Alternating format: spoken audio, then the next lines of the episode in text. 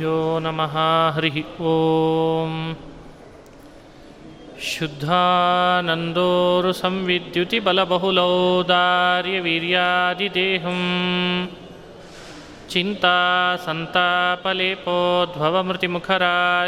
चिन्तासन्तापलेपोद्भवमृतिमुखराशेषदोषातिदूरम् सद्भिर्वैराग्यभक्तिश्रुतिमतिनियतध्यानजज्ञानयोगात् ಗಮ್ಯಂ ವಂದೇ ಮುಕುಂದಾವಿಧಮಲಮಲಂ ಬ್ರಹ್ಮವೇದಾಂತವೇದ್ಯಂ ಅಭ್ರಮಂ ಭಂಗರಹಿತಂ ಅಜಡಂ ವಿಮಲಂ ಸದಾ ಆನಂದತೀರ್ಥಮತುಳಂ ಭಜೆ ತಾಪತ್ರಯಾಪಹಂ ಮೂಕೋಪಿ ಯತ್ಪ್ರಸಾದೇನ ಮುಕುಂದಶಯನಾಯತೆ ರಾಜರಾಜಾಯತೆ ರಿಕ್ತೋ ರಾಘವೇಂದ್ರಂ ತಮಾಶ್ರಯೇ आपादमौलिपर्यन्तं गुरूणामाकृतिं स्मरेत् तेन विघ्नाः प्रणश्यन्ति सिद्ध्यन्ति च मनोरथाः ಶ್ರೀ ಹರಿವಾಯು ಗುರುಗಳ ಚರಣಾರವಿಂದಗಳಲ್ಲಿ ಭಕ್ತಿಪೂರ್ವಕ ಪ್ರಣಾಮಗಳನ್ನು ಅರ್ಪಿಸ್ತಾ ನಿನ್ನೆ ಭಗವದ್ಗೀತೆಯ ಎರಡನೇ ಅಧ್ಯಾಯದಲ್ಲಿ ಸ್ಥಿತಪ್ರಜ್ಞರ ಲಕ್ಷಣ ಏನು ಅಂತ ಅರ್ಜುನ ಕೇಳಿದ್ದಕ್ಕೆ ಕೃಷ್ಣ ಸ್ಥಿತಪ್ರಜ್ಞ ಅಂದರೆ ಹೇಗಿರ್ತಾನೆ? ಐವತ್ತೇಳನೇ ಪದ್ಯದಲ್ಲಿ ಹೇಳುವಾಗ, ಯಸ್ ಸರ್ವತ್ರಾನಭಿಸ್ನೇಹ, ತತ್ತತ್ ಪ್ರಾಪ್ಯ ಶುಭಾಶುಭಂ, ನಾಭಿನಂದಂತಿ ನ ದ್ವೇಷ್ಟಿ ತಸ್ಯ ಪ್ರಜ್ಞಾ ಪ್ರತಿಷ್ಠಿತಾ। ಯಸ್ ಸರ್ವತ್ರ ಅನಭಿಸ್ನೇಹ.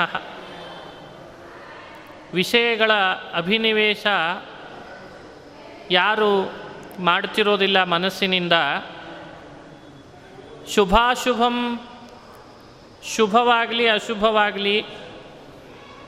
ಶುಭ ಬಂದರೂ ಕೂಡ, ಅಶುಭ ಬಂದರೂ ಕೂಡ ದ್ವೇಷ ಹಾಗೂ ಸ್ನೇಹಗಳು ಯಾರಿಗಿರೋದಿಲ್ಲ. ತಸ್ಯ ಪ್ರಜ್ಞಾ ಪ್ರತಿಷ್ಠಿತ. ಆತನನ್ನು ಸ್ಥಿತಪ್ರಜ್ಞ ಅಂತ ನಾನು ಗುರುತಿಸ್ತೇನೆ ಅಂತಂದ ಕೃಷ್ಣ. ಇದು ನಿನ್ನೆ ದಿವಸ ಚಿಂತನೆ ಮಾಡುವಾಗ ನಾವು ನೋಡ್ತಾ ಇದ್ವಿ. ಇಷ್ಟೇ ಅಲ್ಲದೇ ಕೃಷ್ಣ ಸ್ಥಿತಪ್ರಜ್ಞರ ಬಗ್ಗೆ ಹೇಳುವಾಗ, ಇಂದ್ರಿಯಗಳನ್ನು ಯಾರು ನಿಗ್ರಹಿಸಿಕೊಂಡಿರ್ತಾನೋ ಅವನೇ ಸ್ಥಿತಪ್ರಜ್ಞ ಅಂತಾನೆ. ಇಂದ್ರಿಯಗಳು ನಿಗ್ರಹ ಇಲ್ಲದೆ ಇದ್ದರೆ ಏನು? ವ್ಯರ್ಥ ಬದುಕು. ಅವನು ಸ್ಥಿತಪ್ರಜ್ಞನಾಗಲಾರ. ಇಂದ್ರಿಯ ನಿಗ್ರಹ ಇರಬೇಕು. ಇಂದ್ರಿಯಗಳ ನಿಗ್ರಹ ಇರಬೇಕು ಅಂತನ್ಲಿಕ್ಕೆ ಒಂದು ಉದಾಹರಣೆನೂ ಕೊಟ್ಟ. ಯದಾ ಸಂಹರತೆ ಚಾಯಂ ಕೂರ್ಮೋಂಗಾನೀವ ಸರ್ವಶಃ ಇಂದ್ರಿಯಾಣೀಂದ್ರಿಯಾರ್ಥೇಭ್ಯ ತಸ್ಯ ಪ್ರಜ್ಞಾ ಪ್ರತಿಷ್ಠಿತ. ಇಂದ್ರಿಯಗಳ ನಿಗ್ರಹ ಅಂದಾಗ ಪ್ರಯತ್ನಪೂರ್ವಕವಾಗಿ ನಿಗ್ರಹ ಮಾಡೋದು ಒಂದು. ಅದು ಮೊದಲನೇ ಸ್ತರ ಅಂತ ಅರ್ಥ. ಈಗೀಗ ಪ್ರಯತ್ನ ಮಾಡ್ತಿದ್ದಾನೆ ಇಂದ್ರಿಯಗಳನ್ನು ಜಯಿಸಲಿಕ್ಕೆ ಅಂದರೆ ಅದು ಮೊದಲನೇ ಸ್ತರ ಆದರೆ ಅವ ಸ್ಥಿತಪ್ರಜ್ಞನಾಗಲಾರ. ಸ್ಥಿತಪ್ರಜ್ಞ ಅಂದರೆ ಇಂದ್ರಿಯಗಳನ್ನು ವಿಷಯ ಪದಾರ್ಥಗಳಿಂದ ಅನಾಯಾಸೇನ ಯಾರು ಒಳಗೆ ಎಳ್ಕೊಳ್ತಿರ್ತಾನಲ್ಲ, ಅವನು ಸ್ಥಿತಪ್ರಜ್ಞ ಅಂತಾನೆ. ಈಗ ತಾನೇ ಪ್ರಯತ್ನ ಪಡ್ತಿದ್ದಾನೆ ಅಂತ ಅನ್ನೋದಲ್ಲ ಈಗಾಗಲೇ ಮುಗಿಸಿಬಿಟ್ಟಿದ್ದಾನೆ ಆ ಪ್ರಯತ್ನ ಮಾಡಿ, ಅದರಲ್ಲಿ ಒಂದು ಕರಗತ ಆಗಿದೆ. ಅದಕ್ಕೆ ಕೃಷ್ಣ ಕೊಟ್ಟ ಉದಾಹರಣೆ ಕೂರ್ಮೋಂಗಾನೀವ ಸರ್ವಶಃ. ಸ್ಥಿತಪ್ರಜ್ಞನಾದವನಿಗೆ ಹೇಗಿರ್ತದೆ ಅಂದರೆ ಆ ತಾಂಬೇಲು, ಆಮೆ ಅದು ಎಲ್ಲ ತನ್ನ ಕೈಕಾಲುಗಳನ್ನು ಹರಡಿ ಬಿಟ್ಟಿರ್ತದೆ. ಯಾವ ಸಂದರ್ಭದಲ್ಲಿ ಆ ತಾಂಬೇಲು ಹರಿಬಿಟ್ಟರೂ ಕೂಡ ಯಾರಾದರೂ ಹತ್ತಿರ ಬಂದು ಕೂಡಲೇ ಅದಕ್ಕೆ ತನ್ನ ಹರಿಬಿಟ್ಟ ಕೈಕಾಲುಗಳನ್ನು ಬಿಡುವಾಗ ಎಷ್ಟು ಅನಾಯಾಸೇನ ಹೊರಬಿಟ್ಟಿರ್ತದೋ, ಒಳಗೆ ಎಳ್ಕೊಳ್ಳುವಾಗಲೂ ಅಷ್ಟೇ ಅನಾಯಾಸೇನೆ ಎಳ್ಕೊಳ್ತದೆ.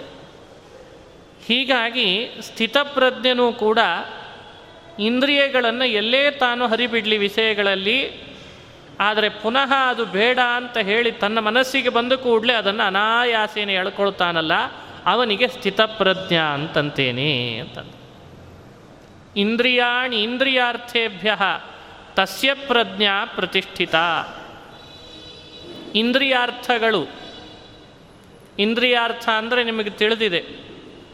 ರೂಪ, ರಸ ಗಂಧ, ಸ್ಪರ್ಶ, ಶಬ್ದ ಇವೆಲ್ಲ ಇಂದ್ರಿಯ ವಿಷಯಗಳು.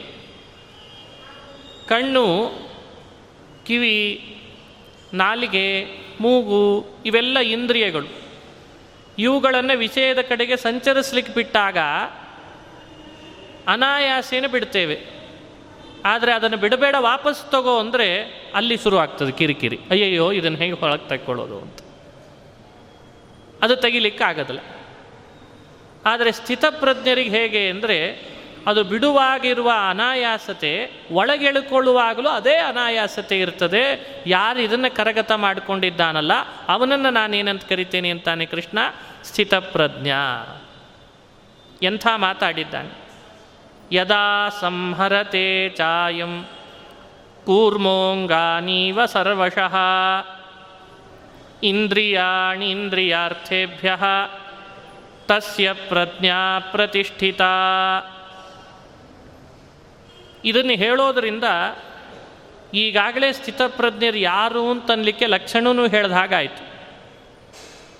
ಇದನ್ನು ಹೇಳೋದರಿಂದ ಇನ್ನೊಂದು ಲಾಭ, ಲಕ್ಷಣ ಹೇಳೋದರಿಂದ ಯಾರಿನ್ನೂ ಇಂದ್ರಿಯಗಳನ್ನು ಗೆಲ್ಲಲಿಕ್ಕೆ ಆಗಿಲ್ಲ, ಅವ್ರು ಗೆಲ್ಲಬೇಕು ಅಂತ ಹೇಳಲಿಕ್ಕೂ ಆಯಿತು ಈ ಮಾತನ್ನು. ಅನಾಯಾಸೇನೆ ಇಂದ್ರಿಯಗಳನ್ನು ನಿಗ್ರಹ ಮಾಡಿಕೊಳ್ಳೋದನ್ನು ಕಲಿಬೇಕು, ಅವನು ಸ್ಥಿತಪ್ರಜ್ಞನಾಗ್ತಾನೆ. ಅದನ್ನು ಹೇಳಿದ ಹಾಗಾಯಿತು.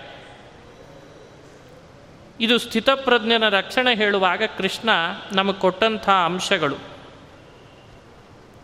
ಸರಿ, ಹಾಗಾದರೆ ಸ್ಥಿತಪ್ರಜ್ಞರ ಮಹಿಮೆ ಹೇಳಿದ್ದೇ ಕೃಷ್ಣ ನಾಲ್ಕು ಪದ್ಯದಿಂದ. ಐವತ್ತೈದು, ಐವತ್ತಾರು, ಐವತ್ತೇಳು, ಐವತ್ತೆಂಟು. ಸ್ಥಿತಪ್ರಜ್ಞರ ಬಗ್ಗೆ ವಿವರಣೆ ಕೊಟ್ಟದ್ದು. ಇನ್ನು ಮುಂದಿನ ಪದ್ಯದಲ್ಲಿ ಏನು ಹೇಳ್ತಾನೆ ಅಂದರೆ, ಎಲ್ಲ ಜನರೂ ಕೂಡ ಈ ರೀತಿ ಕಾಮಕ್ರೋಧಾದಿಗಳನ್ನು ಗೆದ್ದು, ಇಂದ್ರಿಯಗಳನ್ನು ಗೆದ್ದು ಸ್ಥಿತಪ್ರಜ್ಞರು ಯಾಕೆ ಆಗ್ತಾ ಇಲ್ಲ? ಎಲ್ಲ ಜನರು ಇದನ್ನು ಸಂಪಾದಿಸ್ಬೋದಲ್ಲ? ಎಲ್ಲರಿಗೂ ತಿಳಿದಿದೆ ವಿಷಯ ಈಗಾಗಲೇ ಪ್ರವಚನದಲ್ಲಿ ಹೇಳಿದ್ದು. ಸ್ಥಿತಪ್ರಜ್ಞ ಅಂದರೆ ಹೇಗಿರ್ತಾರೆ, ಹೇಗಿರಬೇಕು ಅಂತ ತಿಳಿತು. ಹಾಗಾದರೆ ಎಲ್ಲರೂ ಕೂಡ ಇದನ್ನು ಸಾಧಿಸಿಬಿಟ್ರಾಯ್ತು ಅವರಿಗೆ ಕಾಮಕ್ರೋಧಾದಿ ಉಪದ್ರವಗಳು ಪರಿಹಾರ ಆಗಿಬಿಡ್ತಾವೆ. ಪರಿಹಾರ ಆಯಿತು ಅಂದರೆ ಜ್ಞಾನ ಬರ್ತದೆ. ಜ್ಞಾನ ಬಂತು ಅಂದರೆ ಅಪರೋಕ್ಷ ಜ್ಞಾನ ಬಂದುಬಿಡ್ತದೆ. ನಿನ್ನೆ ಅದನ್ನು ವಿವರಣೆ ಕೊಟ್ಟಿದ್ದೇವೆ, ಯಾವುದಾದ ಮೇಲೆ ಯಾವುದು ಅಂತ.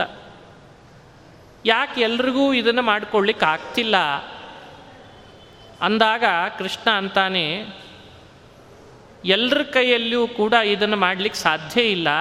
ಅದು ಬಹಳ ದುಶ್ಶಕವಾದದ್ದು. ಕೆಲವೇ ಕೆಲವು ಜನರು ಮಾತ್ರ ಸಾತ್ವಿಕ ಪ್ರಕೃತಿಯವರು ಇದನ್ನು ಗಳಿಸ್ಲಿಕ್ಕೆ ಸಾಧ್ಯ. ಜ್ಞಾನ ಅನ್ನೋದು ಬಹಳ ದುರ್ಲಭವಾದದ್ದು. ಆ ದುರ್ಲಭತೆ ಇರೋಣದರಿಂದಲೇ ಪ್ರತಿಯೊಬ್ಬ ಮನುಷ್ಯನಿಗೆ ಆ ಕಡೆಯಲ್ಲಿ ಪ್ರವೃತ್ತಿ ನಡೆಯಲ್ಲ.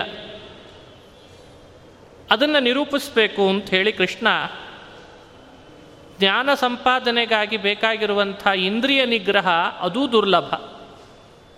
ಆ ಇಂದ್ರಿಯ ನಿಗ್ರಹದ ಉಪಾಯವನ್ನು ನಿರೂಪಿಸಿ ಕೃಷ್ಣ ಜ್ಞಾನದ ದುರ್ಲಭತೆಯನ್ನು ಕೂಡ ತಿಳಿಸಿ ಆ ವಿವರಣೆಯನ್ನು ಕೊಡಲಿಕ್ಕೋಸ್ಕರವಾಗಿ ಮುಂದಿನ ಪದ್ಯ ಹೇಳ್ತಾ ಇದ್ದಾನೆ.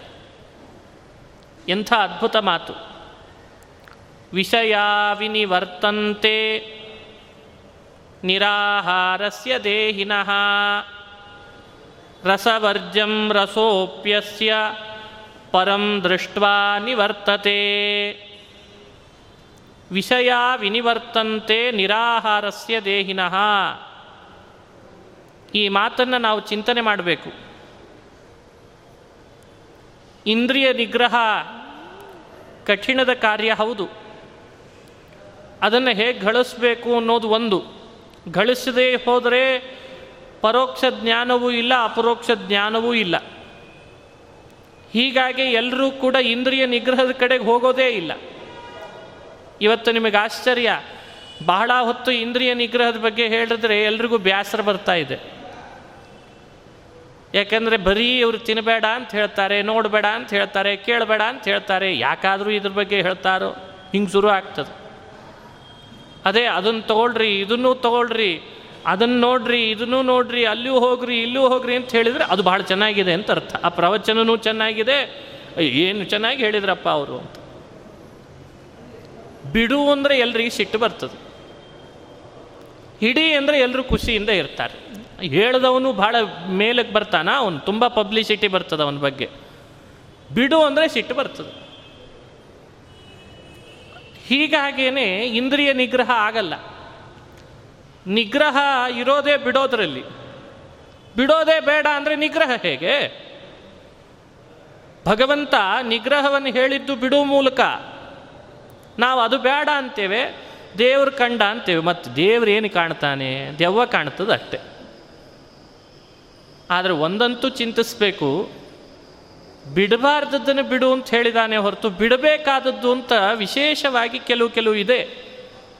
ಅವುಗಳನ್ನು ಪಟ್ಟಿ ಮಾಡಿದ್ದಾರೆ. ಅವನು ಬಿಟ್ಟರೆ ಸಾಕು. ಇಂದ್ರಿಯ ನಿಗ್ರಹಕ್ಕೆ ಬಂದೇ ಬರ್ತದೆ. ಈ ಮಾತಿನಲ್ಲಿ ಕೃಷ್ಣ ಹೇಳುವ ವಿಶೇಷವಾದ ಚಿಂತನೆ ನೋಡ್ರಿ.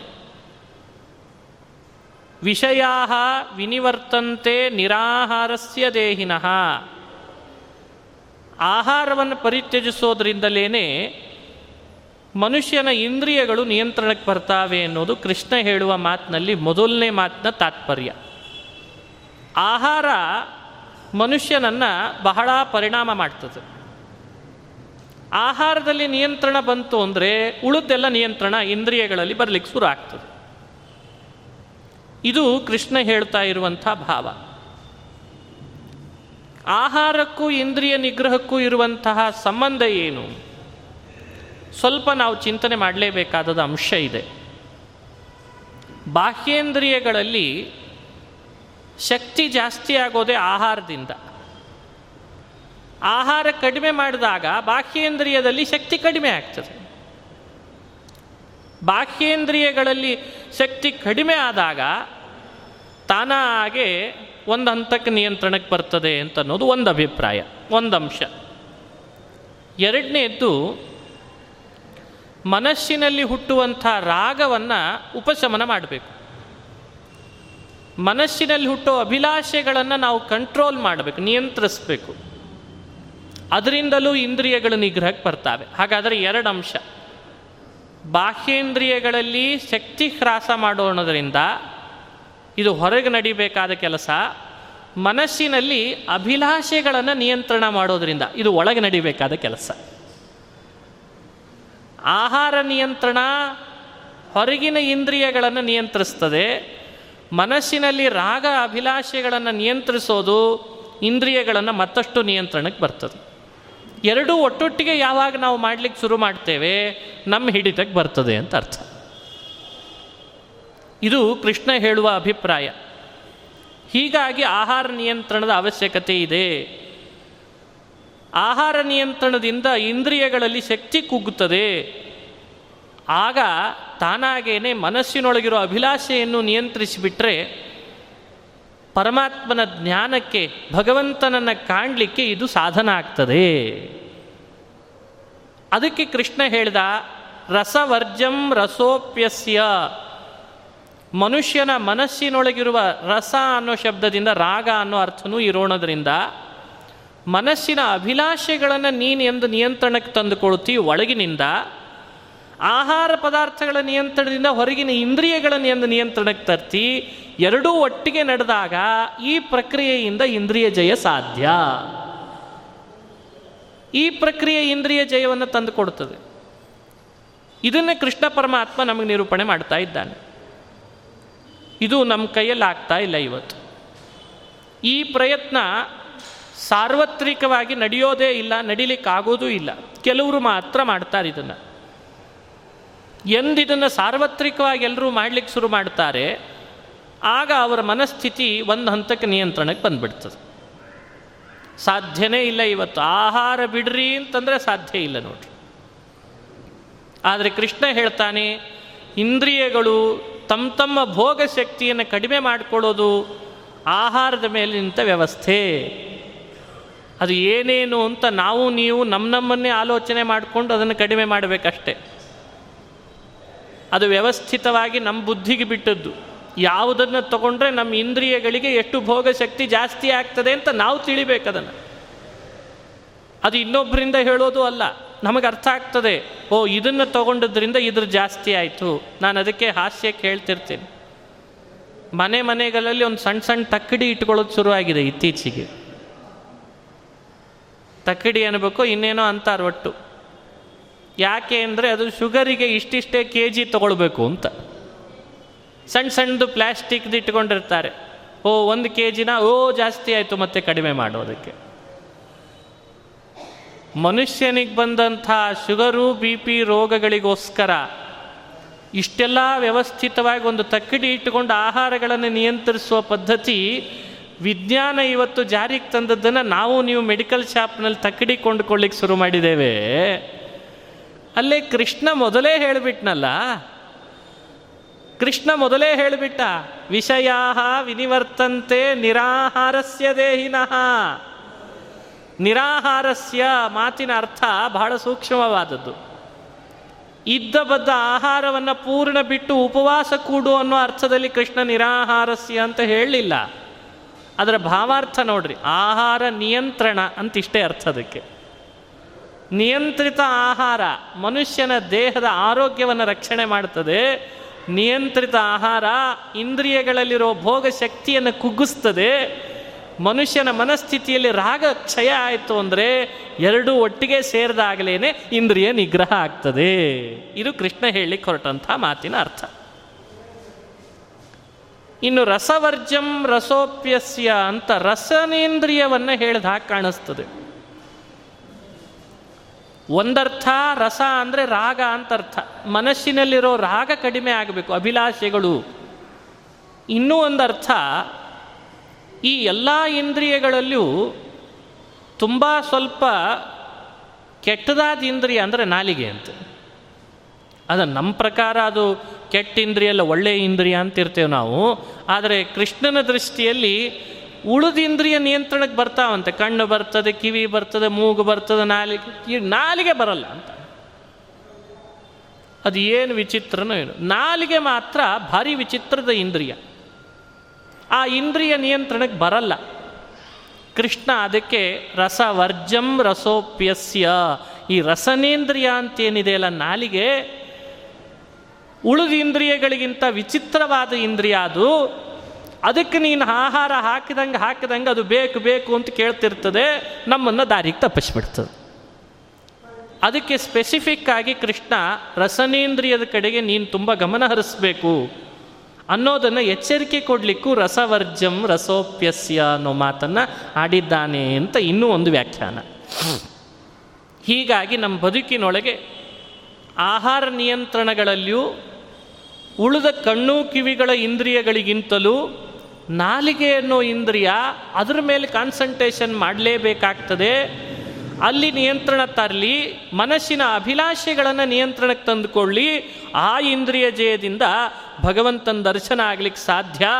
ಇದು ಸಾಧಾರಣ ಪ್ರಯತ್ನದಿಂದ ಆಗೋದಲ್ಲ, ಇದು ಮಹಾಪ್ರಯತ್ನ ಸಾಧ್ಯ ಅಂತಾನೆ ಕೃಷ್ಣ. ಲೋಕದಲ್ಲಿ ಸಾಧನದ ಮೆಟ್ಲು ಹತ್ತೋ ಅವನಿಗೆ ಮಹಾಪ್ರಯತ್ನ ಸಾಧ್ಯ ಅಂದಾಗ ಅದರ ಕಡೆ ಗಮನ ಹರಿಸೋನು ಸ್ವಲ್ಪ ಯೋಚನೆ ಮಾಡಲಿಕ್ಕೆ ಶುರು ಮಾಡ್ತಾನೆ. ಯಾವಾಗಲೂ ಅಷ್ಟೆ. ಇಂದ್ರಿಯ ಜಯ ಮಹಾಪ್ರಯತ್ನ ಸಾಧ್ಯ. ಸಾಧಾರಣ ಪ್ರಯತ್ನದಿಂದ ಇಂದ್ರಿಯ ಗೆಲ್ಲಲಿಕ್ಕೆ ಸಾಧ್ಯವೇ ಇಲ್ಲ.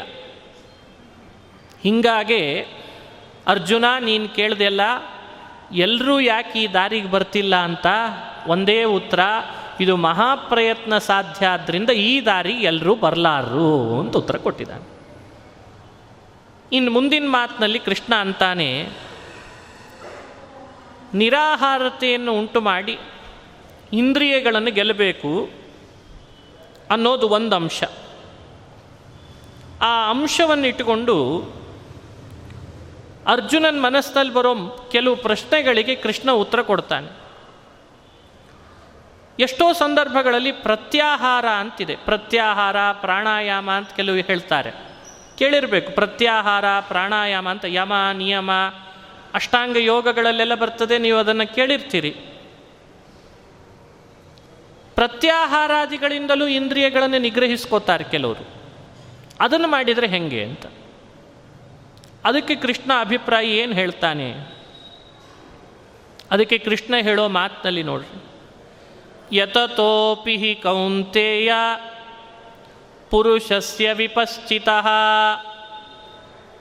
ಇಂದ್ರಿಯಾಣಿ ಪ್ರಮಾಥೀನಿ ಹರಂತಿ ಪ್ರಸಭಂ ಮನಃ ತಾನಿ ಸರ್ವಾಣಿ ಸಂಯಮ್ಯ ಯುಕ್ತ ಆಸೀತ ಮತ್ಪರಃ ವಶೇ ಹಿ ಇಂದ್ರಿ ಯಸ್ಯೇಂದ್ರಿಯಾಣಿ ತಸ್ಯ ಪ್ರಜ್ಞಾ ಪ್ರತಿಷ್ಠಿತ. ಇಂದ್ರಿಯಗಳನ್ನು ಉಪನಿಷತ್ನಲ್ಲಿ ಹೇಳುವಾಗ ಬ್ರಹ್ಮದೇವರ ಸೃಷ್ಟಿಯಲ್ಲೇನೆ ಇವುಗಳನ್ನು ಬಹಿರ್ಮುಖವಾಗಿ ಸೃಷ್ಟಿ ಮಾಡಿದ್ರಂತೆ. ಬಹಿರ್ಮುಖದ ಸೃಷ್ಟಿಯ ವಿಚಿತ್ರ ಏನು ಅಂದರೆ ನಾವು ಬಾ ಒಳಗೆ ಕಣ್ಣು ಅಂದರೆ ನಾ ಬರಲ್ಲ, ಹೊರಗೆ ಹೋಗ್ತೀನಿ ಅಂತದಂತೆ. ಇದು ಬ್ರಹ್ಮದೇವರ ಸೃಷ್ಟಿಯಲ್ಲಿ ಕಂಡ ವಿಚಿತ್ರ. ಇದು ಉಪನಿಷತ್ನಲ್ಲಿ ಬರೋ ಅಂಶ, ಅದನ್ನು ಇಟ್ಟುಕೊಂಡು ಮಾತನಾಡ್ತಾನೆ ಕೃಷ್ಣ. ಎಲ್ಲ ಇಂದ್ರಿಯಗಳು ಮನುಷ್ಯನಿಗೆ, ಅವು ಬಹಿರ್ಮುಖವಾಗೇ ಹೋಗುವಂತೆ ವ್ಯವಸ್ಥೆ ಮಾಡಿದ್ರಂತೆ. ಅದಕ್ಕೆ ನೋಡಿ, ಎಂದಾದರೂ ಕಣ್ಣು ಒಳಗೆ ನೋಡಿದ್ದು ಅಂತ ಕೇಳಿರೆ? ಕಿವಿ ಒಳಗೆ ಕೇಳಿಸ್ಕೊಂತು ಅಂತ ಎಂದಾದರೂ ಹೇಳ್ತಾರ?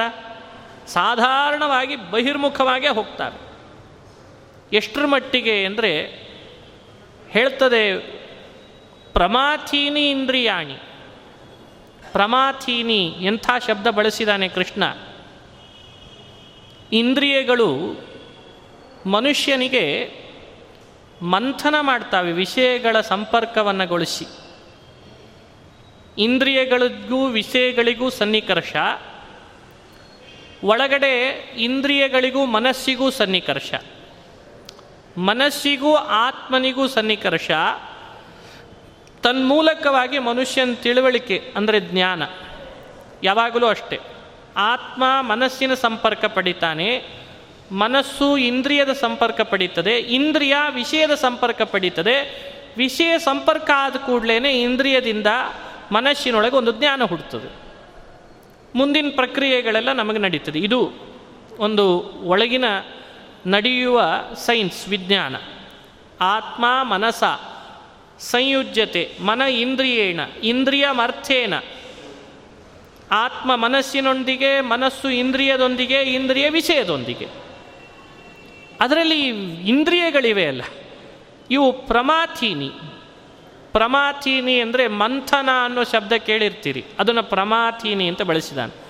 ಇಂದ್ರಿಯಗಳೇನು ಮಾಡ್ತಾವೆ ಅಂದರೆ ಯಾವ್ಯಾವ ವಿಷಯದ ಸಂಪರ್ಕವನ್ನು ಪಡಿತಾವೆ ಮನಸ್ಸಿನೊಳಗೆ ಆ ವಿಷಯವನ್ನು ಅಲ್ಲೇ ವಿಷಯ ಅಲ್ಲೇ ಇರ್ತದೆ. ಆದರೆ ಇಂದ್ರಿಯದ ಶಕ್ತಿ ಎಷ್ಟು ಅಂದರೆ ಅದನ್ನು ತಂದು ಈ ಮನಸ್ಸೊಳಗೆ ತುರುಕ್ತದಂತ. ಅಲ್ಲಿ ಅದನ್ನು ಕೆದ, ಕೆದರಿಸ್ತದೆ. ನೋಡಿ ಅಲ್ಲಿದೆ ಅದು. ನೀ ಬೇಕು ಅಂತ ಬಯಸದನ್ನು, ಬಯಸು ಅಂತ ಅಷ್ಟು ವ್ಯವಸ್ಥೆ ಮಾಡ್ತದೆ. ಎಷ್ಟು ಶಕ್ತಿ ಇದೆ ನೋಡ್ರಿ ಅದಕ್ಕೆ. ಇಂದ್ರಿಯದ ಶಕ್ತಿ ಅದು. ಅದಕ್ಕೆ ಕೃಷ್ಣ ಯತತೋಪ್ಯ ಯತತೋ ಹಿ ಅಪಿ ಕೌಂತೇಯ. ಹೇ ಅರ್ಜುನ, ಎಂಥೆಂಥವರು ಈ ಪ್ರಯತ್ನ ಮಾಡ್ತಾರಪ್ಪ? ಅದರಲ್ಲಿ ಸಾಧಾರಣ ಪ್ರಯತ್ನ ಮಾಡ್ತಾರಲ್ಲ, ಆ ಸಾಧಾರಣ ಪ್ರಯತ್ನ ಅಷ್ಟು ಸುಲಭವಾಗಿ ಅವ್ರಿಗೆ ಕೈಗೂಡೋದಿಲ್ಲ. ಯಾಕೆ? ಇಂದ್ರಿಯಗಳು ಪ್ರಮಾಥಿಯಾಗಿದ್ದಾವೆ ಹರಂತಿ ಪ್ರಸಭಂ ಮನಃ. ಇಂದ್ರಿಯಗಳ ಶಕ್ತಿ ಬಲಾತ್ಕಾರ ಮಾಡುವ ಶಕ್ತಿ. ಬಹಳಷ್ಟು ಶಕ್ತಿ ಇರೋದರಿಂದ ಮನಸ್ಸನ್ನು ಎಳತ್ತಂದು ವಿಷಯದೊಳಗೆ ಹಾಕ್ತಾರೆ. ವಿಷಯದೊಳಗೆ ಎಳತ್ತಂದು ಹಾಕಿದ ಕೂಡಲೇ ಏನು ಮಾಡಿದರೂ ಕೂಡ ನಮಗೆ ಅದರ ಹಿಂದೆ ತಕ್ಕೊಳ್ಳಿಕ್ಕೆ ಸಾಧ್ಯ ಇಲ್ಲ. ಅದಕ್ಕೆ ಕೃಷ್ಣ ಮಹಾಪ್ರಯತ್ನ ಸಾಧ್ಯವಾದದ್ದು ಅನ್ನೋ ಅಂಶವನ್ನು ನಮಗೆ ಪರಿಚಯಿಸಲಿಕ್ಕೆ ತಾನಿ ಸರ್ವಾಣಿ ಸಂಯಮ್ಯ ಯುಕ್ತ ಆಸೀತ ಮತ್ಪರಹ. ನೀನು ಯಾವಾಗ ಆ ಎಲ್ಲ ಇಂದ್ರಿಯಗಳನ್ನು ನಿನ್ನ ನಿಯಂತ್ರಣಕ್ಕೆ ತಂದು ಆ ಮನಸ್ಸನ್ನು ನಿನ್ನ ನಿಯಂತ್ರಣಕ್ಕೆ ತಂದುಕೊಳ್ತಿ. ನಿನ್ನ ವಶದಲ್ಲಿ ಇಂದ್ರಿಯಗಳೇ ಹೊರತು, ಇಂದ್ರಿಯದ ವಶದಲ್ಲಿ ನೀನಲ್ಲ ಅಂತಂದ ಕೃಷ್ಣ. ನಾವು ನಮ್ಮ ವಶಕ್ಕೆ ಇಂದ್ರಿಯಗಳನ್ನು ತಂದುಕೊಳ್ಬೇಕೇ ಹೊರತು, ಇಂದ್ರಿಯದ ವಶಕ್ಕೆ ನಾವು ಹೋಗಬಾರ್ದು. ಮನಸ್ಸು ನಮ್ಮ ವಶಕ್ಕೆ ಬರಬೇಕೇ ಹೊರತು, ಮನಸ್ಸಿನ ವಶ ನಾವಾಗಬಾರ್ದು. ಅದಕ್ಕೆ ಎಂಥ ಮಾತು? ವಶೇಹಿ ಯಸ್ಯೇಂದ್ರಿಯಾಣಿ ತಸ್ಯ ಪ್ರಜ್ಞಾ ಪ್ರತಿಷ್ಠಿತ. ನಿನ್ನ ಮಾತನ್ನು ಕಣ್ಣು ಕೇಳ್ತದೋ, ಕಣ್ಣಿನ ಮಾತನ್ನು ನೀನು ಕೇಳ್ತೀಯೋ? ನೀ ತೋರಿಸಿದ್ದನ್ನು ಕಣ್ಣು ನೋಡ್ತದೋ, ಅಥವಾ ಕಣ್ಣು ತೋರಿಸಿದ್ದನ್ನು ನೀ ನೋಡ್ತೀಯೋ? ಇದ್ಯಾಕೋ ಸ್ವಲ್ಪ ಕನ್ಫ್ಯೂಸ್ ಆದಂಗೆ ಅನ್ನಿಸ್ತದಲ್ಲ ಬೇರೆಯವರಿಗೆಲ್ಲ? ಸ್ವಲ್ಪ ಒಳಗಿಳಿದು ಚಿಂತನೆ ಮಾಡಿರಿ, ನನ್ನ ಮಾತಿನ ಅಭಿಪ್ರಾಯ ನಿಮಗೆ ಸ್ಪಷ್ಟ ಆಗ್ತದೆ. ನಾವಿವತ್ತು ಕಣ್ಣು ತೋರಿಸಿದ್ದನ್ನು ನೋಡ್ತಿದ್ದೇವೆ ಹೊರತು ನಾವು ಯಾವುದನ್ನು ನೋಡಬೇಕು ಅಂತ ಅನ್ಕೋತೇವೋ ಕಣ್ಣು ಅದನ್ನು ತೋರಿಸ್ತಾ ಇಲ್ಲ.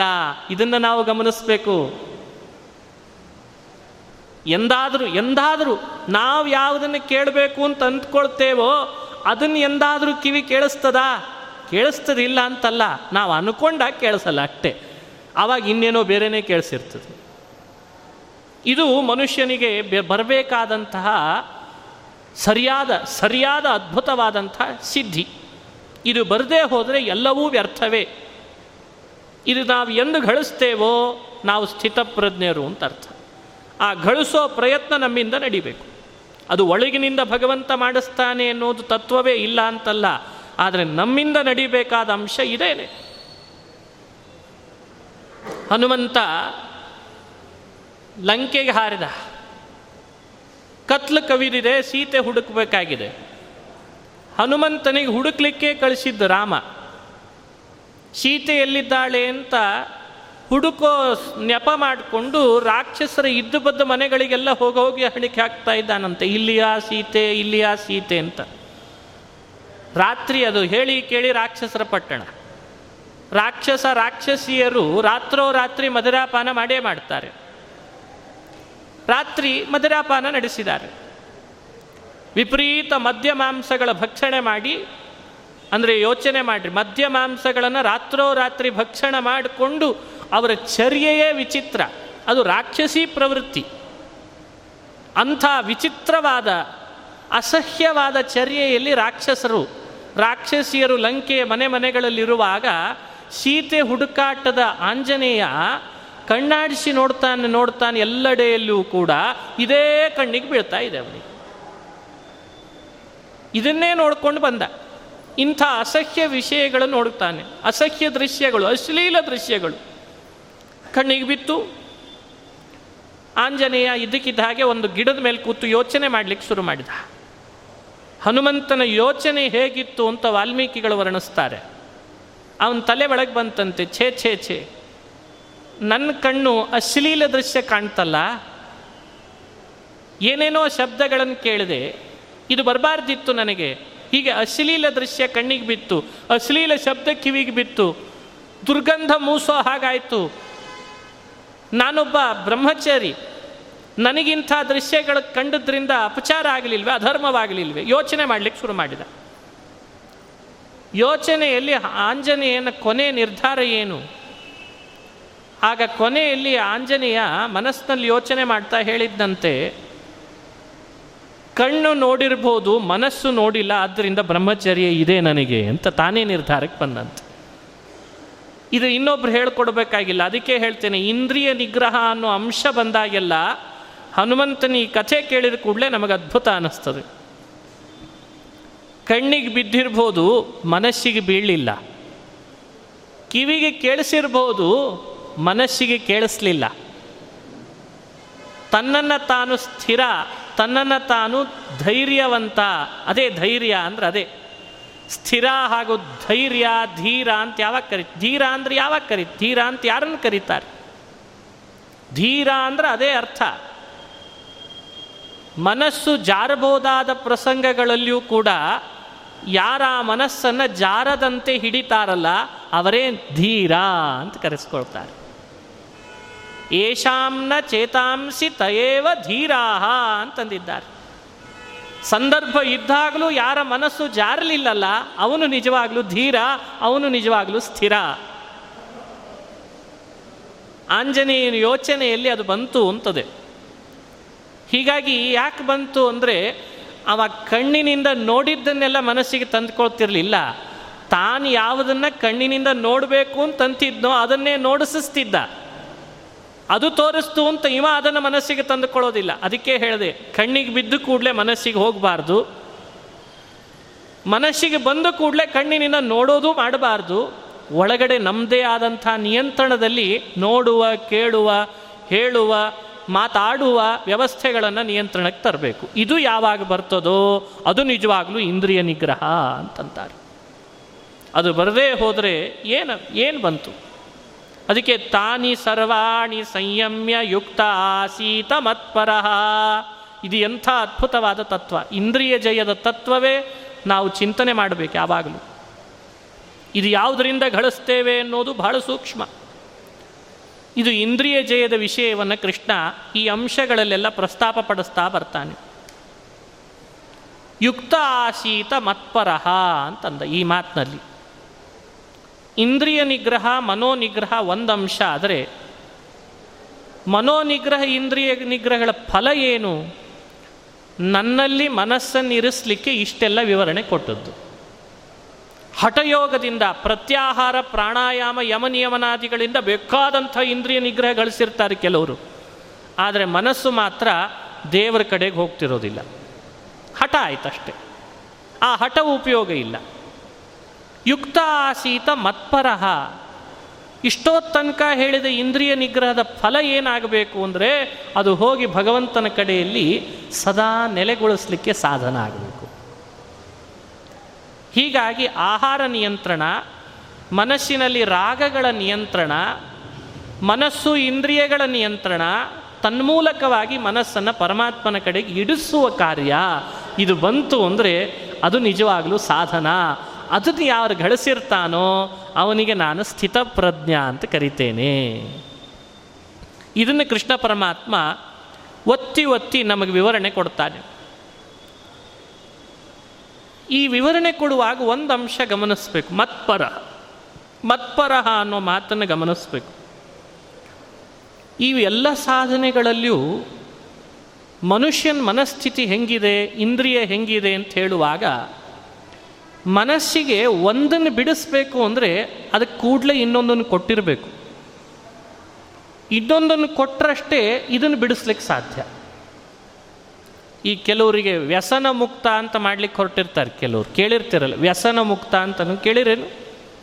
ಅಲ್ಲಲ್ಲಲ್ಲಿ ಕೇಳ್ತೀರಿ, ಏನು ನಮಗೊಂದು ಸ್ವಲ್ಪ ವ್ಯಸನ ಜಾಸ್ತಿ ಆಗಿದೆ, ಮದ್ಯದ ವ್ಯಸನಿಗಳಿರ್ತಾರೆ, ಇನ್ನೇನೋ ದುಶ್ಚಟ ಇರ್ತದೆ, ಬಿಡಿಸುವಾಗ ಡಾಕ್ಟರ್ ಹತ್ರ ಹೋದರೆ ಅವರೊಂದು ಉಪಾಯ ಮಾಡ್ತಾರೆ.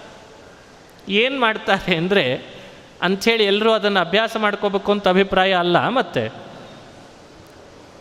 ಏನು ಉಪಾಯ ಮಾಡ್ತಾರೆ? ನಾ ಕೇಳಿದ್ದು. ಅದನ್ನು ಬಿಡಬೇಕಾ? ಅದನ್ನು ಯಾವಾಗ ಕುಡಿಬೇಕು ಅಂತ ಅನ್ನಿಸ್ತದೆ, ಅದರ ಜಾಗದಲ್ಲಿ ಇದನ್ನು ತಗೊಳ್ರಿ ಅಂತ ಕೊಡ್ತಾರೆ. ಅದಕ್ಕೆ ಹೇಳಿದೆ ಅಷ್ಟೇ. ಅದು ತಗೋಬೇಕು ಅಂತ ಅನಿಸಿದಾಗೆಲ್ಲ ಇದನ್ನು ತಗೊಳ್ರಿ ಅಂತ ಆಟೋಮೆಟಿಕ್ಲಿ ಮನುಷ್ಯನಿಗೆ ಇದನ್ನು ತಗೊಳ್ಳಿಕ್ಕೆ ಬರಲ್ಲ ಕೂಡಲೇ. ಅದಕ್ಕೆ ಕೆಲವು ಉಪಾಯಗಳನ್ನು ಮಾಡಿ ಹೇಳ್ತಿರ್ತಾರೆ. ನೋಡಿ, ಅದನ್ನು ಬಿಡಬೇಕು ಅಂದರೆ ನಿಮಗೆ ಸಾಧ್ಯ ಆಗ್ತಾ ಇಲ್ಲಲ್ಲ. ಇದನ್ನು ತಗೊಳ್ತಾ ತಗೊಳ್ತಾ ಇರಿ, ಅದು ತಾನಾಗೆ ಬಿಟ್ಟು ಹೋಗ್ತದೆ. ಅಂದರೆ ಮನುಷ್ಯನ ಮನಸ್ಥಿತಿ ಹಾಗಾಗಿದೆ. ಅದು ಬಿಡು ಅಂದರೆ ಬಿಡಲ್ಲ. ಇನ್ನೊಂದನ್ನು ಕೊಟ್ಟರೆ ಆಟೋಮೆಟಿಕ್ಲಿ ಅದು ಬಿಡಲಿಕ್ಕೆ ಹೋಗ್ತದೆ. ಇದೇ ತಾನೇ ಸಣ್ಣ ಮಕ್ಕಳನ್ನು ನೋಡ್ತೇವೆ. ಮನೆ ಮನೆಗಳಲ್ಲಿ ಓಡಾಡ್ಕೊಂಡಿರ್ತಾವೆ. ಅಪ್ಪಿ ತಪ್ಪಿ ನೀವು ಐದಾರು ಕೋಣೆಗಳಿದ್ದ ಮನೆಯಲ್ಲಿ ಆ ಕೋಣೆಗೆ ಹೋಗಬೇಡ ಅಂದರೆ ಅದೇನು ಮಾಡ್ತದೆ ಮನುಷ್ಯನ್? ನೋಡಿ ಮನಸ್ಸು ಹೇಗಿದೆ. ಆ ಮನಸ್ಸಿನ ವಿಚಿತ್ರತೆ ಏನು ಅಂದರೆ ಯಾವ ಕೋಣೆಗೆ ಹೋಗಬೇಡ ಅಂತ ಹೇಳಿದ್ರೋ ಅದೇ ಕೋಣೆಗೆ ಮೊದಲು ಲಗ್ಗೆ ಇಡ್ತದೋ. ಅಲ್ಲೇ ಹೋಗಬೇಕು ಅಂತ. ಯಾಕೆ ನೀವು ಹೇಳಿದ್ರಲ್ಲ, ಅಲ್ಲಿ ಹೋಗಬೇಡ, ಅಲ್ಲಿಗೆ ಹೋಗ್ತದೆ. ಯಾಕೆ ಮನುಷ್ಯನ ಮನಸ್ಸೇ ಹಾಗೆ? ಆ ಮನಸ್ಸನ್ನು ನಿಯಂತ್ರಣಕ್ಕೆ ತರಬೇಕಾಗಿದೆ ಈಗ. ಬಹಳ ವಿಚಿತ್ರ ರೀ ಹಾಸ್ಯ ಕಲ್ಲಲ್ಲಿ ನೋಡುವಾಗ ನನಗೆ ಅನ್ನಿಸ್ತಿರ್ತದೆ ಹೇಳಿರ್ತಾರೆ, ನೋಡಿ, ಇಲ್ಲಿ ಪೇಂಟ್ ಹಚ್ಚಲಾಗಿದೆ ಮುಟ್ಟಬೇಡ್ರಿ ಅಂತ ತಂದಿರ್ತಾರೆ ಕೆಳಗೆ ಬೋರ್ಡ್ ಬರೆದಿರ್ತಾರೆ. ಅದನ್ನು ಮುಟ್ಟಿ ನೋಡ್ತಾನೆ ಮತ್ತೆ. ಹೀಗೆ ಮುಟ್ಟಿ, ಹೀಗೆ ಅಂತಾನೆ ಮತ್ತೆ. ಅಲ್ರಿ, ಅಲ್ಲಿ ಕೆಳಗೆ ಅಲ್ಲ, ಒಣಗಿದೆ ಅಂತ ನೋಡಿದೆ ಅಂತಂತ ಇದೇನು ಮನಸ್ಥಿತಿ? ಹಾಕಿರ್ತಾರೆ, ಸಿಮೆಂಟ್ ಹಾಕಿರ್ತಾರೆ. ಕೆಳಗಡೆ ಗೋಣಿ ಚೀಲ ಹಾಕಿ, ಸಿಮೆಂಟ್ ಹಾಕಿ ಗೋಣಿ ಚೀಲ ಹಾಕಿ ನೀರು ಹಾಕಿರ್ತಾರೆ. ಅಂದರೆ ತುಳಿಬಾರ್ದು ಅಂತ ಅರ್ಥ. ಬೇಕಂತಲೇ ಅಲ್ಲಿ ಅಮುಕಿ ನೋಡ್ತಾನೆ, ಮತ್ತೆ ಹೀಗೆ ಹೀಗೆ ಅಮುಕ್ತಾನೆ ಮತ್ತೆ. ಅದು ಯಾಕೆ ಅಮತ್ ಇಲ್ಲ ಇಲ್ಲ, ಅದು ಒಣಗಿದೆ ಅಂತ ನೋಡಿದೆ ಅಂತಾನೆ ಮತ್ತೆ. ಅಲ್ಲ, ಒಣಗಿಲ್ಲ ಅಂಥೇಳಿ ಗೋಣಿ ತಟ್ಟು ಹಾಕಿದಾರಲ್ವೇ? ಇದು ಮನುಷ್ಯನ ಮನಸ್ಥಿತಿ ಬಹಳ ವಿಚಿತ್ರ. ಯಾವುದು ಬೇಡ ಅಂತ ಹೇಳ್ತೀರಿ, ಆ ಮನಸ್ಸು ಮೊದಲು ಅದನ್ನು ಬೇಕು ಅಂತ ಅಲ್ಲಿಗೆ ಹೋಗ್ತದೆ. ಹೀಗಾಗಿ ಕೃಷ್ಣ ಏನು ಮಾಡಿದ? ತಾನು ಮನಸ್ಸನ್ನು ಅಲ್ಲಿಗೆ ಹೋಗಬೇಡ, ಇಲ್ಲಿಗೆ ಹೋಗಬೇಡ, ಇಂದ್ರಿಯಗಳನ್ನು ಅದನ್ನು ನೋಡಬೇಡ ಅಂತ ಬೇಡ ಅನ್ನೋ ಶಬ್ದದಿಂದ ಇಂದ್ರಿಯಗಳ ಬಗ್ಗೆ, ಮನಸ್ಸಿನ ಬಗ್ಗೆ ಕೃಷ್ಣ ಮಾತಾಡಲಿಲ್ಲ. ತುಂಬ ದೊಡ್ಡ ಮನಃಶಾಸ್ತ್ರಜ್ಞ ಅವನು. ಅದಕ್ಕೆ ಅವನು ಏನು ಮಾಡಿದ ಅಂದರೆ, ಇದನ್ನು ಹಿಡಿ ಅಂತ ದಾರಿ ತೋರಿಸಿದ. ಆಟೋಮೆಟಿಕ್ಲಿ ಅದು ಹಿಡಿಲಿಕ್ಕೆ ಶುರು ಆದರೆ, ಬೇಡವಾದದ್ದು ತಾನಾಗೆ ಬಿಡ್ತಾ ಹೋಗ್ತದೆ. ಇದು ಕೃಷ್ಣನ ಒಳಗಿರುವ ಅಪೂರ್ವವಾದ ಭಾವ. ಅದಕ್ಕೆ ನೋಡಬೇಡ ಅಂತ ಇಂದ್ರಿಯಗಳಿಗೆ ಮನಸ್ಸಿಗೆ ರಿಸ್ಟ್ರಿಕ್ಷನ್ ಹಾಕಬೇಡ. ಯಾವುದನ್ನು ನೋಡಬೇಕೋ ಅದನ್ನು ತೋರಿಸ್ಲಿಕ್ಕೆ ಶುರು ಮಾಡು. ನೋಡಬಾರ್ದದ್ದು ತಾನಾಗೆ ಅವಾಯ್ಡ್ ಆಗ್ತದೆ. ಕೇಳಬೇಡ ಅಂತ ಹೇಳಲ್ಲ. ಹೇಳಿದರೆ ಸಿಟ್ಟಾಗ್ತಾನಿವ ಅದಕ್ಕೆ ಯಾವುದನ್ನು ಕೇಳಬೇಕೋ ಅದನ್ನು ಕೇಳಿಸ್ಲಿಕ್ಕೆ ಶುರು ಮಾಡು. ಕೇಳಬಾರ್ದದ್ದು ತಾನಾಗೆ ಅವಾಯ್ಡ್ ಆಗ್ತದೆ. ಹೀಗಾಗಿ ಅನಂತ ಈ ಪ್ರಪಂಚದ ವಸ್ತುಗಳ ಬಗ್ಗೆ ಚಿಂತನೆ ಮಾಡೋದನ್ನು ಬಿಡು ಅಂತ ಹೇಳೋದಕ್ಕಿಂತ ದೇವರನ್ನು ಚಿಂತಿಸೋದು ಜಾಸ್ತಿ ಮಾಡ್ಕೋ ಆಟೋಮೆಟಿಕ್ಲಿ ಬೇಡವಾದದ್ದು ಚಿಂತೆ ತಾನಾಗೆ ತಪ್ಪಿ ಹೋಗ್ತದೆ. ಅದಕ್ಕೆ ಕೃಷ್ಣ ಯುಕ್ತ ಆಸೀತ ಮತ್ ಪರಹ ಅಂತಂದ. ಮತ್ಪರಹ ಮತ್ಪರಹ ಅನ್ನೋದರ ಭಾವಾರ್ಥ ಏನು ಅಂದರೆ, ನಾ ಸರ್ವೋತ್ತಮ, ನಾನು ಎಲ್ಲೆಡೆ ವ್ಯಾಪ್ತ, ನನ್ನಿಂದ ಈ ಪ್ರಪಂಚ ನಾನು ನಿನ್ನೊಳಗಿದ್ದೇನೆ, ನಾನು ಗುಣಪೂರ್ಣ ನಾನಿಲ್ಲದೆ ಇದಾಗಲಿಕ್ಕೆ ಸಾಧ್ಯ ಇಲ್ಲ. ಈ ಈ ಚಿಂತನೆ ಜಾಸ್ತಿ ಆದಾಗ ತಾನಾಗೆ ಉಳಿದೆಲ್ಲ ಚಿಂತೆಗಳು ಬಿಟ್ಟು ಹೋಗ್ಲಿಕ್ಕೆ ಶುರು ಆಗ್ತದೆ. ತದಲಂ ಬಹುಲೋಕ ವಿಚಿಂತನಯ ಪ್ರವಣಂ ಕುರು ಮಾನಸಮೀಶ ಪದೇ ಯತತೋಪಿ ಹರೇ ಪದ ಸಂಸ್ಮರಣೆ ಸಕಲಂ ಹ್ಯಘಮಾಶುಲಯಂ ವ್ರಜತಿ ತದಲಂ ಬಹುಲೋಕ ವಿಚಿಂತನಯ ಪ್ರವಣಂ ಕುರು ಮಾನಸಮೀಶ ಪದೇ ಹೇ ಮಾನಸ ಈಶಪದೇ ಪ್ರವಣಂ ಕುರು ಮಾನಸಂ ಈಶಪದೇ ಪ್ರವಣಂ ಕುರು ಈ ಮನಸ್ಸನ್ನು ಭಗವಂತನ ಕಡೆಗೆ ನೀನಾಗಿ ನಿಲ್ಲಿಸುವ ಪ್ರಯತ್ನ ಮಾಡಿ, ಅದನ್ನು ಹೆಚ್ಚುಗೊಳಿಸು. ತಾನಾಗಿ ಉಳಿದ ಎಲ್ಲ ಪ್ರಪಂಚದ ವ್ಯವಸ್ಥೆ ಜಂಗ ಜಂಜಾಟಗಳೆಲ್ಲ ದೂರ ಆಗಲಿಕ್ಕೆ ಶುರು ಆಗ್ತವೆ ಹೀಗಾಗಿ ಇಂದ್ರಿಯ ನಿಗ್ರಹವಾಗಲಿ ಮನೋ ನಿಗ್ರಹವಾಗಲಿ ಅತಿ ಸೂಕ್ಷ್ಮವಾಗಿ ನಿಮಗೆ ಹೇಳೋ ಒಂದೇ ಅಂಶ ಏನು ಅಂದರೆ ಕಣ್ಣನ್ನು ನಿಯಂತ್ರಿಸ್ತೇನೆ ಅಂತ ಸ್ಟ್ರೆಸ್ ಹಾಕಿದರೆ ಕಣ್ಣು ನಿಯಂತ್ರಣಕ್ಕೆ ಬರಲ್ಲ. ಕಿವಿನ ನಾ ನಿಯಂತ್ರಿಸ್ತೇನೆ ಅಂತ ಎಳೆದು ಕೂಡಿಸ್ಕೊಳ್ಳಿಕ್ಕೆ ಹೋದರೆ ಕಿವಿ ನಿಯಂತ್ರಣಕ್ಕೆ ಬರಲ್ಲ. ಮನಸ್ಸನ್ನು ನಾನು ನಿಗ್ರಹಿಸಿಬಿಡ್ತೇನೆ ಅಂತ ಕೂತ್ಕೊಂಡ್ರೆ ಸರ್ವಥಾ ಬರಲ್ಲ. ಕಾಮವನ್ನು ನಿಗ್ರಹಿಸ್ತೇನೆ ಅಂತ ಸ್ಟ್ರೆಸ್ ಮಾಡಿದರೆ ಬರಲ್ಲ ಅದು. ನಿಮ್ಮ ಹತ್ರಕ್ಕೆ ನೋಡ್ರಿ ಅದು ಜಾಸ್ತಿ ಆಗ್ಲಿಕ್ಕೆ ಶುರು ಆಗ್ತದೆ ಅವಾಗ.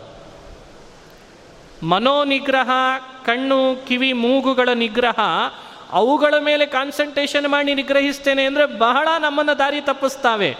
ಅದ್ರ ಬದಲು ಯಾವುದು ಸರಿಯಾದ ದಾರಿ ಅಂತಿದೆ ಹಿರಿಯರ ಗುರುಗಳ ಮೂಲಕ ಆ ದಾರಿಯನ್ನು ನಾವು ಕಣ್ಣಿಗೆ, ಕಿವಿಗೆ, ಬಾಯಿಗೆ, ಮನಸ್ಸಿಗೆ ತೋರಿಸಿಕೊಟ್ಟು ಅಭ್ಯಾಸ ಮಾಡಿಸಿಬಿಟ್ರೆ ಹೋಗಬಾರ್ದದ ಕಡೆ ಹೋಗೋದನ್ನು ತಾನೇ ನಿಯಂತ್ರಿಸಿಬಿಡ್ತದೆ.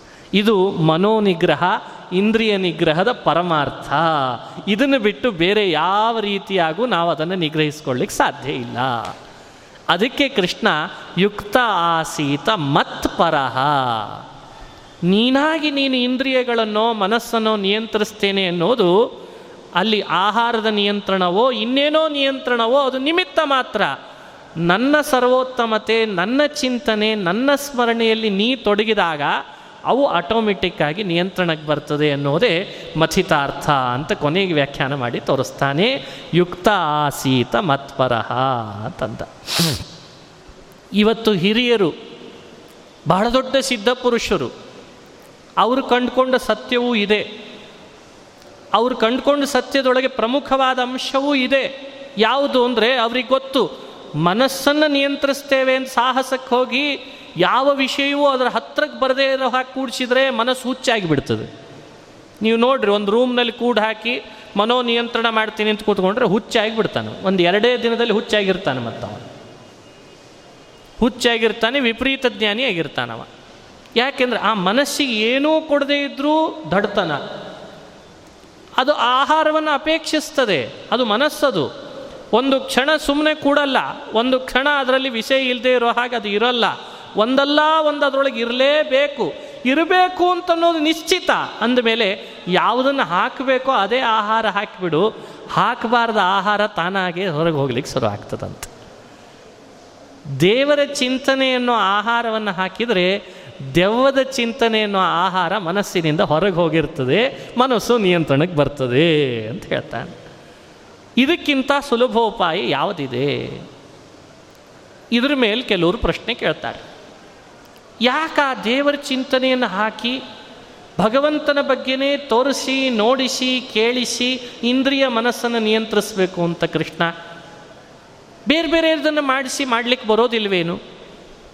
ಅದಕ್ಕೆ ಕೃಷ್ಣ ಅಂತಾನೆ, ಮನುಷ್ಯನ ಮನಸ್ಥಿತಿ ಇಷ್ಟೋ ತನಕ ವಿವರಣೆ ಕೊಟ್ಟದ್ದಕ್ಕೆ ಒಂದು ಅಪೂರ್ವ ವಿಷಯ ಹೇಳ್ತಾನೆ. ಈ ಮನಸ್ಸು ಪ್ರಾರಂಭದ ಹಂತದಲ್ಲಿ ಒಂದು ವಿಷಯದ ಜೊತೆಗೆ ತನ್ನ ಸಂಪರ್ಕ ತಾ ಮಾಡ್ಕೋತದೆ ಸುಮ್ಮನೆ ಇರೋದಿಲ್ಲ.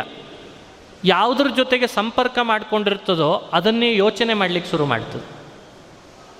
ಬರೀ ಯೋಚನೆಯಲ್ಲಿ ತಾನು ತೃಪ್ತ ಆಗೋದಿಲ್ಲ, ಆಮೇಲೆ ಪಡೆಯೋ ಸಾಹಸ ಕೈ ಹಾಕಿಸ್ತದೆ. ಪಡೆಯೋ ಸಾಹಸ ಕೈ ಹಾಕಿಸಿ ಸುಮ್ಮನೆ ಆಗೋದಿಲ್ಲ.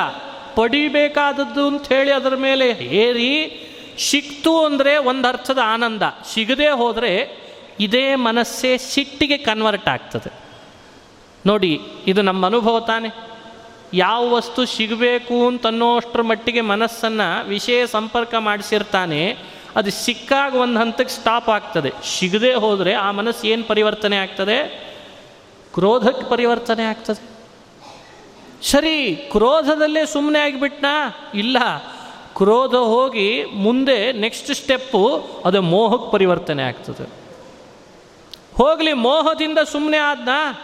ಎಷ್ಟರ ಮಟ್ಟಿಗೆ ಮೋಹ ಬೆಳೆಸ್ಕೊಳ್ತಾನೆ ಅಂದರೆ, ಆ ಸಿಟ್ಟು ಮೋಹವಾಗಿ ಬೆಳೆದದ್ದೇನೆ, ಇವನ ಹಿಂದಿನ ಏನು ವಿವೇಕ ಇದೆ, ಇದು ಸರಿ, ಇದು ತಪ್ಪು ಅನ್ನೋ ವಿವೇಕವನ್ನು ಈ ಮೋಹ ಏನು ಮಾಡಿಬಿಡ್ತದೆ? ಒಳಗಿನಿಂದಲೇ ಕಿಚ್ಚಿ ಹಾಕ್ಬಿಟ್ಟಿರ್ತದೆ. ಯಾಕೆ, ಮೋಹ ಒಳಗಿನ ಸರಿ, ತಪ್ಪು ಅನ್ನೋ ವಿವೇಕವನ್ನು ಕಿತ್ತಿ ಹಾಕ್ತದಂತೆ. ಮೋಹ ಹಾಗೆ ಮಾಡ್ತದೆ ಮೋಹದ ಶಕ್ತಿ ಬಹಳ. ಸರಿ ತಪ್ಪು ಅನ್ನೋ ವಿವೇಕ ಹೋಯಿತು ಅಂದರೆ ಅವ ಬದುಕಿದರೂ ಸತ್ತ ಲೆಕ್ಕ. ಯಾಕೆ ಅಂದರೆ ಇವತ್ತು ಗಮನಿಸ್ತೀರಿ, ಯಾವಾತನಿಗೆ ಸರಿ ತಪ್ಪು ಅನ್ನೋ ವಿವೇಕ ಇಲ್ಲ, ಅವ ಏನಾಗಿದ್ದಾನೆ ಅಂತಾರೆ, ಅವ ಬದುಕಿದ್ರೂ ಸತ್ತಂಗೆ. ಯಾಕೆ ವಿವೇಕನೇ ಇಲ್ಲೋ ಅವನಿಗೇನು ಹೇಳ್ತಿ? ಸತ್ತೇ ಇದ್ದಾನವ ಅಂತ ಅಂದ್ಬಿಡ್ತು. ತನ್ನನ್ನೇ ತಾನು ನಾಶ ಮಾಡಿಬಿಡ್ತದೆ. ಇದನ್ನು ಆತ್ಮನಾಶ ಅಂತ ಕರೀತಾರೆ. ಆತ್ಮನಾಶ ಆತ್ಮನಾಶ ಅಂದರೆ ಏನು? ಆತ್ಮನಿಗೆ ನಾಶ ಇಲ್ಲ ಅಂತ ನೀವೇ ಹೇಳಿದ್ದೀರಿ. ಹಿಂದೆಲ್ಲ ಇದ್ದಕ್ಕಿದ್ದಂತೆ ಆತ್ಮನಾಶ ಅಂತಂತಿರಲ್ಲ. ಆತ್ಮನಾಶ ಅಂದರೆ ಇದೆ. ಏನು ಅಂದರೆ ಸರಿ ತಪ್ಪು ಅನ್ನೋ ವಿವೇಕವನ್ನು ಕಳ್ಕೊಂಡು ಬುದ್ಧಿನಾಶದಿಂದ ಏನು ಅಂಥೇಳಿ ವಿವೇಕ ಭ್ರಷ್ಟನಾಗಿ ಬೀಳ್ತಾನಲ್ಲ, ಅದನ್ನು ಏನಂತ ಕರೆದಿದ್ದಾರೆ? ಆತ್ಮನಾಶ ಅಂತಿದ್ದಾರೆ. ಇದು ನಮ್ಮ ಬದುಕಿನಲ್ಲಿ ಆಗ್ತದೆ. ನೋಡಿ, ಅದಕ್ಕೆ ಕೃಷ್ಣನ ಮಾತಿನಲ್ಲಿ ಅರವತ್ತೆರಡು ಅರವತ್ತ್ಮೂರು ಧ್ಯಾಯತೋ ವಿಷಯಾನ್ ಪುಂಸಃ ಸಂಗಸ್ತೇಷೂಪಜಾಯತೆ ಸಂಗಾತ್ ಸಂಜಾಯತೆ ಕಾಮಃ, ಕಾಮಾತ್ ಕ್ರೋಧೋಭಿಜಾಯತೆ. ವಿಷಯಗಳ ಅನುಸಂಧಾನ ಜಾಸ್ತಿ ಆದಾಗ ಮನಸ್ಸಿನಲ್ಲಿ ಕಾಮ ಉದ್ಭವಿಸ್, ಕಾಮದಿಂದ ಮನುಷ್ಯನಿಗಾಗುವಂಥ ಮತ್ತೊಂದು ಪರಿಣಾಮ ವಸ್ತು ಸಿಗದಿದ್ದಾಗ ಕ್ರೋಧ ಹುಟ್ಟುತ್ತದೆ. ಕ್ರೋಧದಿಂದ ಮನುಷ್ಯನಿಗಿರುವ ಏನಿದೆ ಆ ವಿಚಿತ್ರವಾದಂತಹ ಮನಸ್ಸಿನೊಳಗೆ ಸಿಗಲಿಲ್ಲ ಸಿಗಲಿಲ್ಲ ಅನ್ನೋ ಕ್ರೋಧ ಮೋಹ ಹುಟ್ಟಿಸ್ತದೆ. ಮೋಹ ಮನುಷ್ಯನ ಬುದ್ಧಿಯನ್ನು, ಸ್ಮೃತಿಯನ್ನು ನಾಶ ಮಾಡ್ತದೆ. ವಿವೇಕವನ್ನು. ಸ್ಮೃತಿ ಮತ್ತು ವಿವೇಕಗಳು ನಾಶ ಆಯಿತು ಅಂತಾದರೆ ಸ್ಮೃತಿ ವಿಭ್ರಮ ಬುದ್ಧಿನಾಶದಿಂದ ನಾವೇ ನಾಶ ಆಗ್ತೇವೆ ಅನ್ನೋದನ್ನು ಕೃಷ್ಣ ನಿರೂಪಣೆ ಮಾಡ್ತಾ ಇದ್ದಾನೆ. ಒಂದು ಸಣ್ಣ ಕಥೆ. ಮನುಷ್ಯನಿಗೆ ವಿಷಯ ಸಂಘ ಎಷ್ಟರ ಮಟ್ಟಿಗೆ ಹಾಳು ಮಾಡುತ್ತದೆ ರಾಮಾಯಣದಲ್ಲಿ ಬರುವ ಪ್ರಸಂಗ. ಒಬ್ಬ ದೊಡ್ಡ ತಪಸ್ವಿ ಆಗಬೇಕು ಅಂತ ಒಬ್ಬ ಋಷಿ ತಪಸ್ಸಿಗೆ ಕುಳಿತ. ಅವನ ತಪಸ್ಸಿಗೆ ಕೂಡೋ ಸಂದರ್ಭಕ್ಕೆ ಸರಿಯಾಗಿ ಒಬ್ಬ ಬೇಟೆಗಾರ ಬಂದ. ಆ ಬೇಟೆಗಾರ ತನ್ನ ಕಡೆ ಇದ್ದ ಬಿಲ್ಲನ್ನು ಋಷಿಗಳ ಮುಂದೆ ಇಟ್ಟನಂತೆ ನಮಸ್ಕಾರ ಹಾಕಿದ. ಋಷಿಗಳೇ, ನಿಮಗೆ ಪ್ರಾರ್ಥಿಸ್ತೇನೆ, ನೀರು ಕುಡಿದು ಬರ್ತೇನೆ, ಸ್ವಲ್ಪ ಬಿಲ್ಲು ನೀವು ನೋಡ್ಕೊಳ್ತೀರಿ ಅಂತ ಬಿಲ್ಲು ಬಾಣ ಇಟ್ಟಿದ್ದಾನೆ, ಕಾಯ್ತಿರ್ರಿ ಅಂತಂದ. ಆಗಲಿ ಅಂದರು ಋಷಿಗಳು, ಅದಕ್ಕೇನಂತೆ? ಸರಿ, ಇಟ್ಟ ಬಳಿಕ ಜವಾಬ್ದಾರಿ ಅವರಿಗೆ ಹೊರಿಸಿದ ಬಳಿಕ ಹೇಳಿ ಹೋದಂತೆ. ಸ್ವಲ್ಪ ಗಮನಿಸ್ತೀರಾ? ಅಲ್ಲ, ಸ್ವಲ್ಪ ಗಮನಿಸ್ತೀರಲ್ಲ ಬಿಲ್ಲು ಬಾಣವನ್ನು ಅಂದ. ಏ ನಾನು ನೋಡ್ಕೊಳ್ತೀನಿ ಹೋಗ್ಬಾ ಅಂದು. ನೀರು ಕುಡಿದು ಬರ್ತೀನಿ ಅಂತ. ಆತ ಹೋದ. ನೀರು ಕುಡಿಲಿಕ್ಕೆ ಹೋಗಿದ್ದಾನೆ. ಈ ಋಷಿಗೆ ತಪಸ್ಸಿ ಕುಳ್ತವನು ಇವನು. ಕಣ್ಣು ಮುಚ್ಚಿ ಧ್ಯಾನ ಮಾಡಬೇಕಲ್ವೇ? ಭಗವಂತನನ್ನು ಮನಸ್ಸಿನಲ್ಲಿ ಧ್ಯಾನ ಮಾಡಬೇಕು. ಕಣ್ಣು ಮುಚ್ಚಿದ ಕೂಡಲೇ ಕಣ್ಣು ಮುಂದೆ ಹೊರಗಿಟ್ಟಿದ್ದ ಬಿಲ್ಲು ಬಾಣ ಒಳಗೆ ಬಂತಂಥದ್ದು ಒಳಗೆ ಬಂತು ಅಂದರೆ ನಿಮಗೆ ಅನುಸಂಧಾನಕ್ಕೆ ಬರ್ತದೆ. ಅರೆ, ಬಿಲ್ಲು ಬಾಣ ಇಟ್ಟು ಹೋಗಿದ್ದಾನೆ ಬೇಟೆಗಾರ. ನನ್ನ ಜವಾಬ್ದಾರಿ ಹೊರಿಸಿದ್ದಾನೆ ನಾ ಕಣ್ಣು ಮುಚ್ಚಿ ಧ್ಯಾನದಲ್ಲಿ ಹೋದರೆ ಯಾರಾದರೂ ಬಿಲ್ಲು ಬಾಣ ಎತ್ಕೊಂಡು ಹೋದರೆ ನಾನು ಎಲ್ಲಿದೆ ಕೊಡಲಿ ಇಂದ ಸರಿ, ಆಯ್ತು, ಹಾಗಾದರೆ ಕಣ್ಣು ತೆಗೆದ. ಒಂದು ಸಲ ಕಣ್ಣು ತೆಗೆದ, ಬಿಲ್ಲು ಬಾಣ ನೋಡಿದ, ಮತ್ತೆ ಕಣ್ಣು ಮುಚ್ಚಿದ. ಒಂದು ಸಲ ಮಂತ್ರ ಹೇಳಬೇಕು, ಧ್ಯಾನ ಮಾಡಬೇಕು, ಕಣ್ಣು ತೆಗಿಬೇಕು, ಬಿಲ್ಲು ಬಾಣ ನೋಡಬೇಕು. ಶುರು ಆಯ್ತು ನೋಡ್ರಿ. ಹೀಗಾದಾಗ ಅವನಿಗೆ ಮನಸ್ಸಿನೊಳಗೆ ಬಿಲ್ಲು ಬಾಣದ ಧ್ಯಾನ ಜಾಸ್ತಿ ಆಯಿತು. ಅವನದು ಬೇರೆ ಏನೋ ಇತ್ತು ಧ್ಯಾನ, ಮೊದಲು ಅದು ಬಿಟ್ಟು ಹೋಯಿತು ಬಿಲ್ಲು ಬಾಣದ ಧ್ಯಾನವಾಯಿತು. ಮಧ್ಯಾಹ್ನ ಆಯಿತು, ಸಾಯಂಕಾಲ ಆಯಿತು, ಈ ಬೇಟೆಗಾರನ ಪತ್ತೆನೇ ಇಲ್ಲ. ಬರಲಿಲ್ಲಲ್ಲ ಬೇಟೆಗಾರ ಅಂತ. ಸರಿ, ನದಿ ತೀರದ ಕಡೆಗೆ ಹೋಗೋಣ, ಸಾಯಂಕಾಲದ ಸಂಧ್ಯೆ ಮಾಡೋಣ ಅಂತ ಅನಿಸ್ತು ಸಂಧ್ಯೆಗೆ ಹೋಗುವಾಗ ಬಿ, ಬಿಲ್ಲು ಬಾಣ ನೆನಪಾಯ್ತು. ಮತ್ತು ಬಿಲ್ಲು ಬಾಣ ಏನು ಮಾಡೋಣ ಆಶ್ರಮಕ್ಕೆಲ್ಲಾದರೂ ಇಟ್ಟು ಹೋಗೋಣ ಅಂದರೆ ಯಾರಾದರೂ ತೊಗೊಂಡು ಹೋದರೆ? ಅಷ್ಟೇನು ಸುಭದ್ರ ಇರಲಿಲ್ಲ, ಕಾಡದು. ಸರಿ, ಅವನಿಗೇನು ಅನ್ನಿಸ್ತು ಅಂದರೆ, ಇಲ್ಲೇ ಇಡೋದಕ್ಕಿಂತ ನದಿ ತೀರಕ್ಕೆ ತೊಗೊಂಡು ಹೋಗಿಬಿಟ್ರಾಯ್ತು ಅಂತ ಬಿಲ್ಲು ಬಾಣ ಮೊದಲನೇ ಬಾರಿ ಎಂದೂ ಮುಟ್ಟದ ಋಷಿ ಅಲ್ಲೇ ದಂಡ ಕಮಂಡುಲಿ ಹಿಡ್ಕೊಳ್ಳೋ ಅವನಿಗೆ ಬಿಲ್ಲು ಬಾಣ ಹಿಡ್ಕೊಳ್ಳೋ ಪರಿಸ್ಥಿತಿ ಬಂತು. ಸರಿ, ಬಿಲ್ಲು ಬಾಣ ಹಿಡ್ಕೊಂಡೇ ಹೊರಟ. ನದಿ ತೀರಕ್ಕೆ ಹೋದ. ಅಲ್ಲೆಲ್ಲಾದರೂ ಕಾಣಿಸ್ತಾನೆ ಬೇಟೆಗಾರ ಅಂದ್ರೆ ಬೇಟೆಗಾರವೇ ಇಲ್ಲ, ಯಾರು ಇಲ್ಲೇ ಇಲ್ಲ.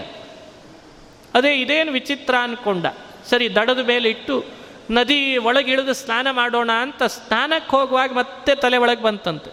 ದಡದ ಮೇಲೆ ಇಟ್ಟದ್ದು ಇನ್ಯಾರಾದರೂ ತೊಗೊಂಡೋದ್ರೆ ಸರಿ ಬೇಡವೇ ಬೇಡ ಅನ್ನಿಸ್ತು ಬಿಲ್ಲು ಬಾಣ ಹಿಡ್ಕೊಂಡೇ ಮುಳುಗಿದ ಅದನ್ನು ಹಿಡ್ಕೊಂಡೇ, ಬಿಲ್ಲು ಬಾಣ ಹಿಡ್ಕೊಂಡೇ ಅರ್ಘ್ಯ. ಬಿಲ್ಲು ಬಾಣ ಹಿಡ್ಕೊಂಡೇನೆ ಮತ್ತೆ ಜಪ. ಹಿಂಗಾದಾಗ ಎರಡು ಮೂರು ದಿನವಾದರೂ ಬೇಟೆಗಾರನ ಪತ್ತೆ ಇಲ್ಲ ಅನ್ನಿಸ್ತು. ಕೊನೆಗೆ ಎಲ್ಲಿವರೆಗೂ ಅಂದರೆ ಬಿಲ್ಲಿದೆ, ಬಾಣ ಇದೆ. ಇವ ನೋಡಿದರೆ ಬೇಟೆಗಾರ ಬರಲೇ ಇಲ್ಲ. ಇದು ಏನೋ ಹೀಗೆ ಹಗ್ಗ ಕಟ್ಟಿ ಇದನ್ನು ಯಾರೋ ಬಾಣ ಬಿಡುತ್ತಾರೆ ಅಂತ ಕೇಳಿದ್ದೆ. ನಾನು ಒಂದ್ಸಲಿ ನೋಡಿದರೆ ಹೆಂಗೆ ಅಂತ ಅನಿಸ್ತು